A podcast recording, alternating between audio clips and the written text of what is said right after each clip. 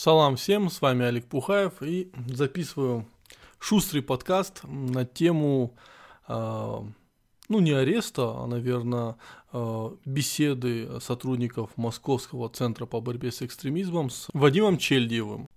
Во-первых, э, лично знаком с Вадимом, не раз с ним общались, и несмотря на то, что он очень противоречивая фигура, у меня все-таки к нему э, теплые чувства, потому что он довольно искренний человек, и он реально верит в то, что говорит.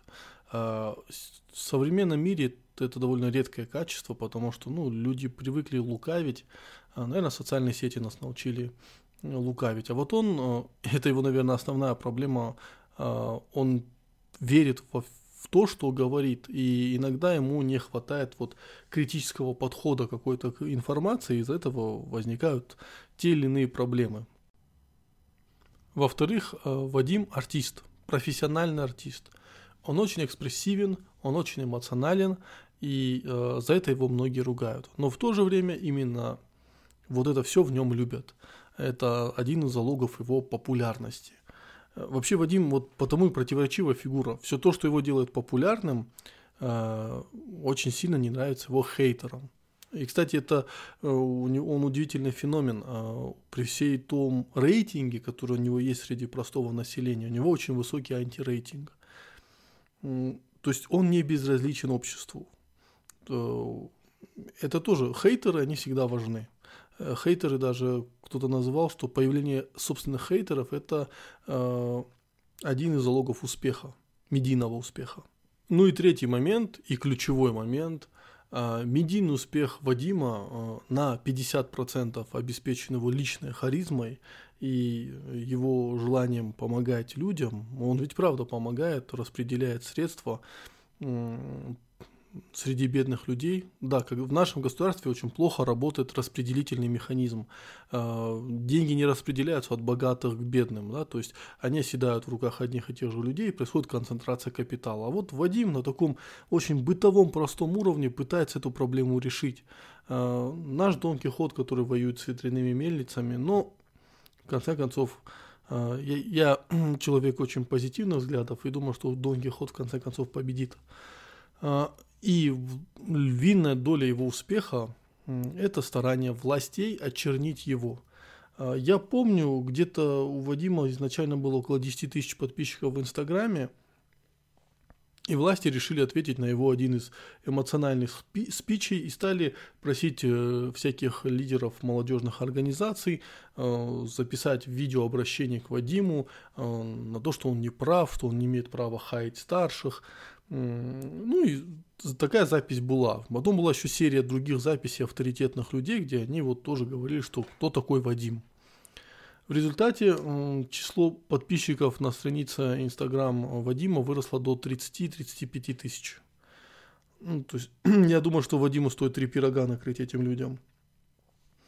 И вторые персоны, персонажи, которым э, Вадиму стоит накрыть э, стол с тремя пирогами и сказать большое спасибо, это сотрудникам Московского центра по борьбе с экстремизмом. Вот всегда думаю, что там в центре работают люди умнее, чем здесь на местах. Но в данном случае ситуация немного не та. Нашим э, ЦПшникам мозгов хватило не дергать Вадима да, были с ним неофициальные беседы, контакты, но его не дергали. С ним беседовали. Ну, была какая-то более-менее грамотная работа.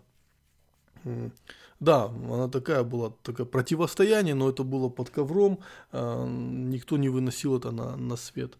И это нормально. Э, поскольку ну, у них было понимание, что какое-либо действие против Вадима э, сделает его еще более популярным. А вот московским э, ЦПшникам на это мозгов не хватило. И в этом смысле, если среди моих э, слушателей есть фанаты э, Насима Талеба, э, в, в своей последней книге он э, как раз говорил про антихрупкость. Это то есть... Э, это такое качество, которыми обладают те или иные системы, э, которые в условиях давления еще больше еще становятся еще более эффективными. Вот Вадим в этом смысле медийно антихрупкий персонаж. И э, почему нашим хватило мозгов его не дергать, а вот московским нет? Э, вот в Осетии, то есть вот я не являюсь фанатом э, Битарова, но я понимаю, что вот в социальных сетях ты можешь хаять власти в Осетии как хочешь. Ты можешь хаять Битарова, проклинать его, все, что хочешь делать. Максимум, чего ты дождешься, это ну, ответа какого-нибудь там бота про то, что ты там, что ты сделал сам, что-то такое. Никаких серьезных последствий не будет. И я за это уважаю. Я за это уважаю э, ту систему власти в Осетии, которая она есть. Да, может быть, с тобой неофициально поговорят, но глобально ничего страшного не произойдет. А вот хаять Путина нельзя. И вот Вадим как раз-таки переступил эту черту на митинге э, против электроцинка, где он прервал Сашу Багаева и сказал, э, что за, за вас, Владимир Владимирович, никто в Осетии не голосовал. И, в принципе, это правда. За Владимира Владимировича, наверное, голосовали только одни бюджетники, и то не уверен. Остальные все это вброшенные голоса. Тут его реальный рейтинг вот в нашем регионе 30, вот 33% максимум. И Вадим это озвучил. И я думаю, что именно с этим связан э, разговор э, вот, московских ЦПшников с Вадимом. Им абсолютно похрен, как он здесь воюет с властью. Ну, и, то есть, вот вы там со своими мурзилками разбираетесь, что хотите делайте, но царя, царь, царя не оскорбляйте. Ну что, единственное, чего, чего не добились, что сейчас все астинские паблики э, просто там взорвались э, в возгласе поддержки Чельдиеву, причем многие ну, я вот прочитал, наверное, уже десяток таких комментариев о том, что, э, блин, не Вадим, я считаю Вадима там, там, Мурзилка, и вообще он мне не нравится, но вот после этого шага, да, вот я к нему чуть-чуть поменял свое отношение. Ну, вот я не знаю, с каким умом это делалось. Ну, можно было уже корректно э, с Вадимом э, спокойно отвести, поговорить его. Ну, не, неужели надо было именно с трапа снимать, да? Это же вот э, проблема красной корочки, да, когда ты так привык, что у тебя есть корочка, что ты, ну, что она лишает тебя тактичности, ну и, в принципе, ума и гибкости. Что мы видим? Еще один момент, который я уже давно хотел сказать в своих ну, в своих подкастах о Вадиме, э, в чем его феномен. Не все понимают, в чем феномен Вадима. Феномен Вадима не в его личности. Он лично может нравиться, не нравиться. Э, я пойму людей, которым он не нравится, я пойму людей, которым он нравится. Э, я пойму людей, которых он впечатляет и не впечатляет. Но не в этом заключается его феномен. Вадим раскрутил страницу в Инстаграм. Вся Осетия сидит в Инстаграме. А, теперь даже государственные СМИ не могут перебить информационную повестку, которая идет из Инстаграма. То есть в Осетии уничтожена государственная монополия на СМИ. Но дальше Вадим делает следующий шаг. Неосознанно, но он его делает. Инстаграм – это социальная сеть иллюзий, где люди обычно любят выкладывать свою жизнь лучше, чем она есть. И э, в Инстаграме очень трудно было увидеть голос бедного человека. А Вадим начинает на своей странице с 35 или 37 тысячами подписчиков выкладывать бедных людей, которые говорят, что вот нас тут, мы многодетная семья, у нас долги на 100 тысяч за коммуналку, да, нам нечего есть, дети впроголодь, там, не, не во что одеваться, в школу они не могут ходить. И вдруг до людей начинает доходить, вот в какой несусветной бедности находится наш народ. Что ну, вот в ближайших городах за пределами Владикавказа, да и в самом Владикавказе есть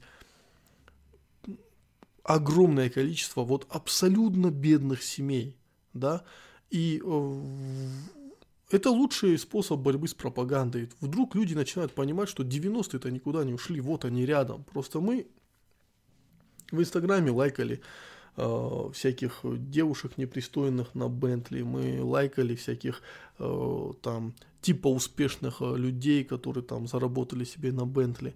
А Вадим выложил бедных людей, как они есть. И в этом его большая заслуга, я за это его лично уважаю. Даже если он не понимал, что он делает, он сделал многое. Э, люди реально не понимали, что они бедны. Они не понимали, что есть ближний человек, которому нечего жрать. А вот в селах, в селах Осетии, вот есть такие семьи. десяток таких семей, многодетных. Нам постоянно говорят о том, что надо поправлять демографическую ситуацию, а я смотрел статистику за 2014 годы, и в группе риска всегда оказывались люди, многодетные люди, то есть в группе риска тех, кто станут бедными, нищими людьми. То есть чем больше у тебя детей, тем больше вероятно, что ты станешь нищим в российском государстве. И вот 2000, это был 2014 год, сейчас 2019 год, и мы видим, что многодетные семьи, они нищенствуют физически невозможно э, человеку достойно прокормить семью из пяти человек, э, ну, простому человеку, который не обладает какими-то уникальными финансовыми способностями или уникальными э, интеллектуальными способностями. Простому человеку. Вадим это вынес на обозрение, и это очень не нравится многим, потому что именно благодаря ему в каком-то смысле пропаганда стала работать еще хуже. Э, кто верит в великий план Путина, успехи э, российской экономики, зайдите, пожалуйста, к Вадиму на страницу. Не смотрите его видео, он, пусть он вам не нравится. Зайдите, посмотрите видео с другими людьми. И тогда вы все поймете. Вот, наверное, все, что я хотел сказать. Э, это моя ключевая мысль была. Будем наблюдать за ростом популярности Вадима, потому что, ну, прямо вот все старания. И у меня такое ощущение, что, э, не знаю, где-то там в Москве сидит, в администрации президента сидит пиарщик Вадима и прямо вот старательно поднимает его рейтинг. Это, конечно, сарказм, ни в коем случае я в это не верю, я просто э, смеюсь, да, то есть государство потихоньку э, начинает наступать себе на ногу. Когда они, вот я еще один момент скажу, запретили э, клип э, рэпера Хаски Иуда э, и заблокировали его на территории России, количество просмотров увеличилось вдвое. Я увидел очень много комментариев э, с таким текстом «Спасибо Роскомнадзору за то, что он навел меня на этот клип. Я бы о нем так никогда не узнал. Но теперь я с удовольствием смотрю его и слушаю музыку Хаски. И вот э, спасибо ЦПшникам из Москвы. Они, если еще многие люди не знали о Вадиме Чельдиве, то еще больше об нем узнают. Это, это самый шикарный пиар. Прошу, прошу прощения за такой сумбурный подкаст э, и за такие большие перерывы. Подписывайтесь и пишите мне.